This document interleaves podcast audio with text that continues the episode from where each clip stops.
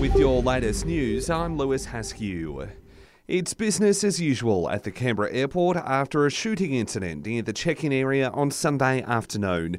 A 63 year old man accused of firing several shots in the terminal has faced court in the ACT, where he's been remanded in custody. Airport boss Stephen Byron says there's no need for a security review. There have been no changes. I mean, you're standing here, we're in the public area of the terminal, just as you would be in any terminal around Australia or around the world. We're in the public area of the terminal and there is a police presence in place. You know, the travelling public are moving through in a calm and relaxed manner. Investigations are underway into why Scott Morrison was sworn in to jointly run the health, finance, and resources portfolios when he was the Prime Minister during the pandemic. The Governor General has confirmed that it did happen, but says it was done in line with the Constitution.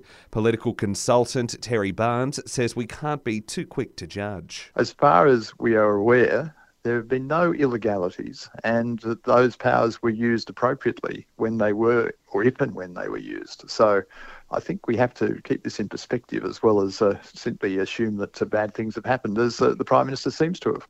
Aussie renters are more likely to shiver through winter, according to a new report. It's found temperatures in rental properties often drop below the safe level of 18 degrees, as recommended by the World Health Organization.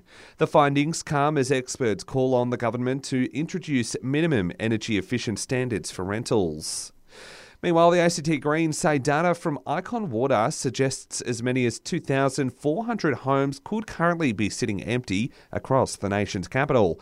MLA Jonathan Davis says it reinforces the need to consider the merits of a vacancy tax, especially amidst a national housing and affordability crisis. We're in the midst of a national housing rental affordability crisis, and we simply cannot accept homes sitting vacant while so many in our community need a home. There's been a massive drug bust in Sydney's southwest. Crime squad detectives raided a lab at Belmore, allegedly finding more than $6 million worth of drugs, including meth and cocaine. Two men have been charged. Investigations are ongoing. SV's swooping season could be coming early to the nation's capital. It comes after news a six year old boy in Queensland was repeatedly swooped on his way to and from school on his bike last week, copping it three times in four days by the same magpie.